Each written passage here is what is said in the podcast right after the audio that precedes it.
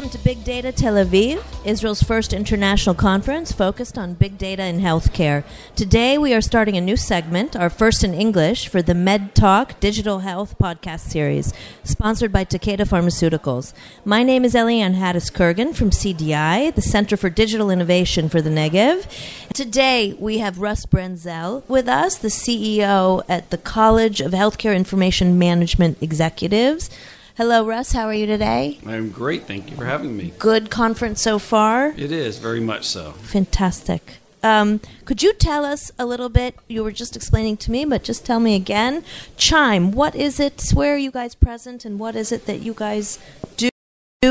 Yeah, so Chime is a professional association, a network of individuals that come together and companies. Uh, we are the predominant provider of chief technology oriented people in healthcare, mostly executives, across the United States and now globally.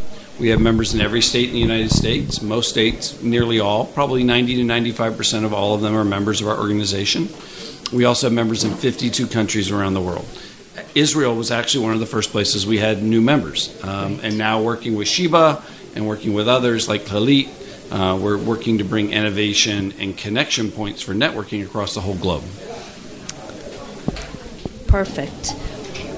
Tell me this a general question. This is the Big Data Tel Aviv conference. What makes you passionate, so passionate about big data? So, I've worked in healthcare. I've only run this association for six years. I was a CIO and CEO in healthcare for many years, including the military in the United States. Okay. And so, I've lived through all the years of putting EMRs in and building networks and all that geeky stuff that we've done.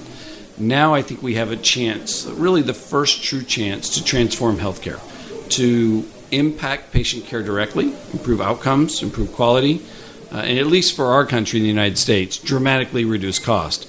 But I've never met any country or any, an individual from any country that ever said we like spending more on healthcare. So right. I think that's a universal truth that if we can really focus on those things, uh, it, we have this chance that we never have. And big data is one of those building blocks to really reach that nirvana. And could you share with us how does it take part in today's curriculum since you interface uh, globally with all the people right. who are effectively in charge of handling this data? Um, so, what we're seeing is a, a couple of things. There's a formality to it and an informality to it. The formality is programs like this all around the globe where people are coming together not only to share knowledge, which is good, but also build collaborations, networking, relationships where there can be a multiplying effect of the outcomes of the formal programs, products, services that people are trying to do. The informal part of this is really the downstream process, which is what's going to happen two days from now, what's going to happen two months from now. And you build, you get somebody's card, you build a, a little relationship with somebody, they go, you know, I might need to call Russ because I want to talk to a CIO in the United States on how they're handling this, and I might know who's handling whatever that is. And all of a sudden now, the informal network, the relational part of this, starts uh, really breeding an outcome that is different than we've seen before, which is people used to compete with IT. Now they only want to collaborate with IT. It's no longer a competitive advantage. We want everybody to be good at it. Right. Okay. Fantastic. And it's specifically because we're talking about healthcare. It's so beautiful that it transcends. It does transcend countries, and it does transcend. It transcends everything because it's human beings. It's uh, biology. All the countries have similar or I wouldn't say the same, but similar problems. It was very interesting to hear. Right. Uh, there's a lot that we can share and learn from various countries. Um, do you see? You said that Israel earlier was one of the first ones that you've been working with. Where else are you headed? Um, so I just got off of a road trip recently where I was in Ireland, the UK, and Italy over a five day period of time. I get home, I'm home for about a week, and then I head to Germany, and then several United States stops as well. And so then the month after that, be honest, I don't remember where it is now at this point. The next place, wherever the next place is, but what we really are seeing is, for the first time, people wanting to work on a global stage in ways they've never done before for multiple reasons. One, there has always been a degree of egotism, especially in the United States, that we do everything great. When the reality is we have the lowest quality, highest cost healthcare in the world of any developed country. So the question is, why shouldn't we learn from great organizations like the organizations here at this conference, Sheba or Clalit or um, any of the ones that are here? And we believe that the learning curve of historic healthcare, somewhere between 15 to 17 years, needs to be shrunk down to about 15 to 17 months. Which is, if you're great at something, and I learn from you, I need to figure out how to take what you're doing, get great myself, and put it in my organization, not in 17 years, in 17 months. Some cases, maybe 17 weeks or 17 days. And I think that's a different mindset that we've ever had before. That really is very similar to the Israeli startup nation mindset of. Uh, so that ties in very well with how here in Israel, at least, we approach all the disruptive technologies. Um, but here today, we're talking about big data. Tell me, in your five-year vision, what is what is the 17 months? Um, but beyond that, five years. Let's say we do get down that learning curve to 15 to 17 months. Right. Beyond that, what's your vision for big data in healthcare? So I'll probably give a different answer than most. If we get this right, it becomes part of the fabric of what we do. It actually isn't a, a, conference anymore. It isn't a thing. It's not a product that's sitting out there somewhere on a shelf or one of these booths out here. Big data just becomes naturally ingrained in the framework of our lives. No different than your cell phone there everything you do on there your email, your schedule, your whatever your fun apps are you do they're just integrated into your life. Five years from now, if we're still talking about big data like it's this new thing, right. we'll have failed. Um, we we can't wait five more years for this just to become naturally embedded into the DNA and the threads of our lives and our and our health systems across the globe.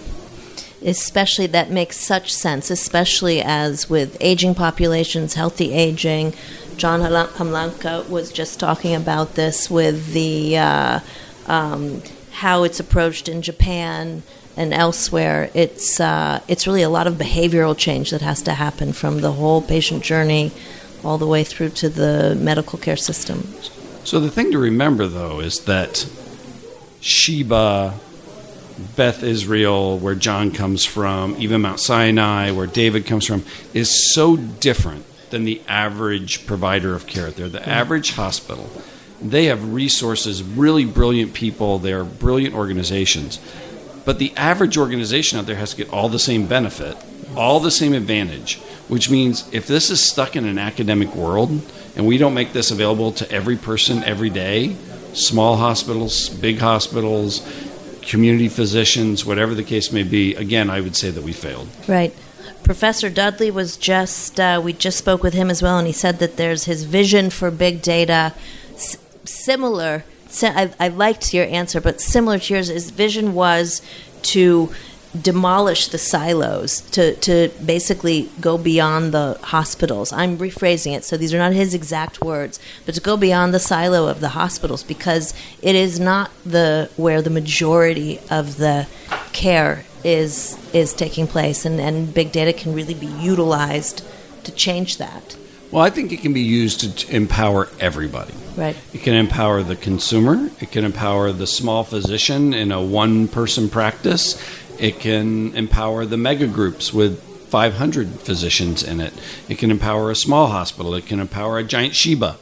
And so, again, if we get it right and everyone takes advantage of what can be gained from it, what we'll see is that as as all the right uh, the tide rises all boats, we'll have the same opportunity. We're not going to leave anybody behind. We can't leave anybody behind in this process. This, you're probably in uh, your organization is looking at it not from the political way, not from the, from the IT, from the people that actually have to make this happen, make these you said change the fabric of the system basically and these are the ones who are who are looking at it you probably have a very good pulse on globally. So we, we are really approaching a new era, not in healthcare, in humanity. Everything. So we are leaving the information age, which all of us were brought up during the information age, and we're now going into the AI age, which means all of us are going to have to retool our skills. All of us are going to have to retool how we professionally work on a daily basis. And the fact that we're seeing physicians today frustrated is, is has a duality. One, we've given them cruddy things to work with. And the other is they haven't completely retooled themselves for a new era of, of healthcare and medicine. And so I think we're going to have to think of this as a very holistic approach, which is the entire ecosystem is going to have to emerge, is going to have to mature change dramatically, and then regrow again. And we've never had to do that before. Never in any of our careers have we ever had to do this. It's always just been an incremental information age. And for the first time, a job might disappear tomorrow or right. something might change. And it's all on hyperspeed. And it should be. So, okay. Thank you so much uh, for your participation today in our podcast. I think uh, I wish you great success and uh, healthy rest of your trip uh, while you're here in Israel. Thank you very much.